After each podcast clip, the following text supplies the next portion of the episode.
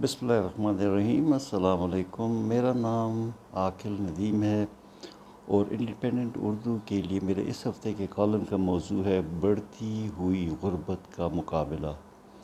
پاکستان پچھلے تیئیس سالوں سے ایک ایٹمی قوت ہے، مگر اس کی آبادی کی ایک بہت بڑی تعداد ابھی بھی غربت کی لکیر کے قریب یا اس سے نیچے زندگی گزارنے پر مجبور ہے۔ آبادی کے بڑھنے کے ساتھ ساتھ غربت کے اعداد و شمار میں بھی اضافہ ہو رہا ہے۔ جنوبی ایشیا میں جاری عسکری برتری کی دور سے نہ صرف پاکستان بلکہ دیگر ہمسایہ ممالک کے عوام کو غربت کی دلدل میں مسلسل دھکیلا جا رہا ہے۔ اگرچہ پاکستان میں پچھلے تہتر سالوں میں غربت میں غیر تسلی بخش مگر بتدریج کمی واقع ہوئی ہے، مگر حالیہ اعداد و شمار ابھی بھی ایک تشویش کا باعث ہیں۔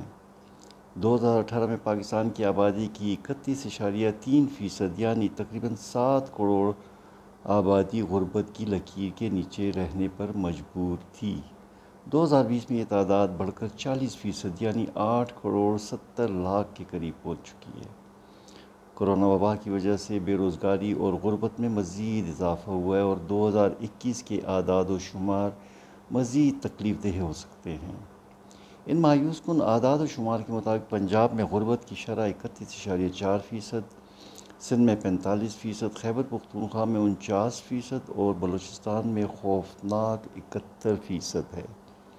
عالمی بینک کی ایک تحقیق کے مطابق پاکستان کی اسی فیصد غریب آبادی دیہاتوں میں بستی ہے۔ ان اعداد و شمار سے ظاہر ہوتا ہے کہ ہمارے ملک کی آبادی کا ایک بڑا حصہ تعلیم، صحت اور زندگی بسر کرنے کے لیے بنیادی ضروریات سے محروم ہے۔ اقوام متحدہ کے ترقیاتی پروگرام کے مطابق کرونا وبا کی وجہ سے پاکستان اور دیگر ترقی پذیر ممالک میں غربت پچھلے نو سالوں کے مقام پر واپس آ سکتی ہے۔ حکومت کے اپنے اعداد و شمار کے مطابق پاکستان کی چھپن اشاریہ چھ فیصد آبادی کرونا وبا کے بعد اس وقت سماجی اور معاشی خطرات میں مبتلا ہے۔ غربت کی لکیر سے قطرے اوپر ہونے کے باوجود یہ آبادی غربت کے بہت قریب آ گئی ہے اور اپنی قلیل اور مزید کم ہوتی ہوئی آمدنی اور بڑھتے ہوئے افراط زر سے اپنے خاندان کی بنیادی ضرورتوں کو پورا کرنے سے قاصر ہے۔ پچھلے دو سالوں میں بڑھتے ہوئے افراط زر، خصوصاً اشیاء خوراک کی قیمتوں میں بے تحاشا اضافے کی وجہ سے بھی مزید لاکھوں افراد غربت کے قریب پہنچ گئے ہیں۔ پاکستان میں متمول طبقہ ایک اندازے کے مطابق اپنی آمدن کا تقریباً بیس سے تیس فیصد حصہ خوراک پر خرچ کرتا ہے، لیکن نچلے، متوسط اور غریب طبقہ کے لوگوں کی ایک بڑی تعداد اپنی آمدن کا ستر سے اسی فیصد حصہ خوراک پر ہی خرچ کرتی ہے۔ اس لیے اشیاء خوراک کی قیمتوں میں اضافے نے اس طبقے کو بری طرح متاثر کیا ہے اور بیشتر کو مزید غربت کی طرف دھکیل دیا ہے۔ ماہرین معاشیات کے خیال میں صرف پچھلے دو سالوں کی افراط زر کی وجہ سے تقریباً چالیس لاکھ نئے لوگ غربت کا شکار بنے ہیں۔ غربت کی وجہ سے شہروں میں آباد لوگوں کے صرف تیرہ فیصد بچے مڈل اسکول تک پڑھ پاتے ہیں، جبکہ دیہی علاقوں میں یہ شرح دو فیصد کے قریب ہے۔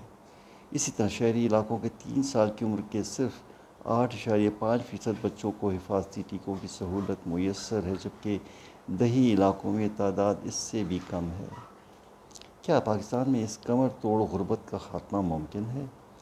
یقیناً یہ ناممکن کوشش نہیں اور ہمیں اس میں پچھلے تہتر سالوں میں کچھ کامیابیاں حاصل ہوئی ہیں، مگر اس جہد مسلسل میں پچھلی دو دہائیوں میں وہ تسلسل نہیں دکھائی دیا جو اس سے پہلے حاصل کامیابیوں کو بھی خطرے میں ڈالے ہوئے ہے۔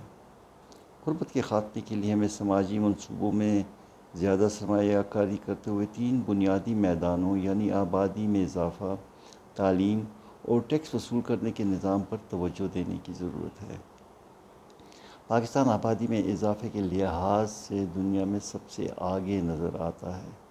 اس وقت پاکستان کی آبادی خطرناک دو فیصد کی شرح سے بڑھ رہی ہے اور دو ہزار پچاس میں ہماری آبادی پینتیس کروڑ سے بھی تجاوز کر چکی ہوگی۔ اتنی بڑی آبادی کے لیے مختلف فلاحی سہولتیں مہیا کرنا پاکستان جیسے ترقی پذیر ملک کے لیے تقریباً ناممکن ہے۔ اس بڑھتی ہوئی آبادی سے نہ صرف غربت اور بے روزگاری میں اضافہ ہوگا بلکہ جرائم کی تعداد بھی بڑھے گی۔ اس لیے ضروری ہے کہ آبادی کے دباؤ کو کم کرنے کے لیے پوری ریاستی مشینری حرکت میں آئے اور سارے شراکت داروں کو ساتھ ملا کر آبادی کو بڑھنے سے روکنے کے خاندانی منصوبہ بندی کے پروگرام پر عمل درآمد کرائے۔ کافی ترقی پذیر ممالک، خصوصاً مسلمان ممالک جن میں بنگلہ دیش، ایران، انڈونیشیا اور ملیشیا شامل ہیں، نے ان منصوبوں پر کامیابی سے عمل کرتے ہوئے آبادی کے بے ہنگم پھیلاؤ کو روک کر اپنے ممالک میں غربت میں نمایاں کمی لائی ہے۔ پاکستان کی تقریباً آدھی سے زیادہ آبادی ان پڑھ ہے اور اس وقت وہ غربت کی وجہ سے تقریباً اسی لاکھ بچے اسکولوں سے باہر ہیں۔ ایک مطالعے کے مطابق نائجیریا کے بعد پاکستان میں سب سے زیادہ بچے اسکولوں میں نہیں جا پاتے۔ یہ ان پڑھ بچے بڑے ہو کر غربت، بے روزگاری اور جرائم میں مزید اضافے کا باعث بنیں گے۔ غربت میں اضافے کو روکنے کے لیے ہمیں اپنے ٹیکس جمع کرنے کے نظام میں بھی اصلاحات کی ضرورت ہے۔ ٹیکس جمع کرنے کے موجودہ فرسودہ اور بدعنوان نظام کی وجہ سے ریاست کو ضروری وسائل مہیا نہیں ہو پاتے، جن کی وجہ سے مختلف فلاحی منصوبوں اور سماجی شعبوں میں مناسب سرمایہ کاری نہیں ہو پاتی۔ ہمارا ٹیکس کا نظام غریبوں پر ٹیکس کا بوجھ امیروں سے زیادہ ڈالتا ہے۔ ایک تحقیق کے مطابق ہمارے اسی فیصد سے زیادہ ٹیکسوں کی وصولی درمیانے اور غریب طبقے سے بجلی، گیس، موبائل فون، پیٹرول اور عام استعمال کی دیگر اشیاء پر عائد ٹیکسوں سے حاصل کی جاتی ہے، جبکہ امیر ترین طبقہ صرف پانچ فیصد کے قریب ٹیکسوں کی صورت میں ادائیگی کرتا ہے۔ اس غیر منصفانہ نظام میں اصلاحات، جن میں غریبوں پر ٹیکسوں میں کمی شامل ہو، سے غربت میں کمی لائی جا سکتی ہے اور کم آمدنی والے لوگوں کے لیے زندگی بہتر بنانے کے لیے مالی وسائل مہیا کیے جا سکتے ہیں۔ غربت میں کمی پاکستان کے لیے اشد ضروری ہے، ورنہ بڑھتی ہوئی آبادی اور تعلیم کی کمی کی وجہ سے جلد ہی ہم ایک پرتشدد سماجی بحران کا شکار ہو سکتے ہیں۔ شکریہ، خدا حافظ۔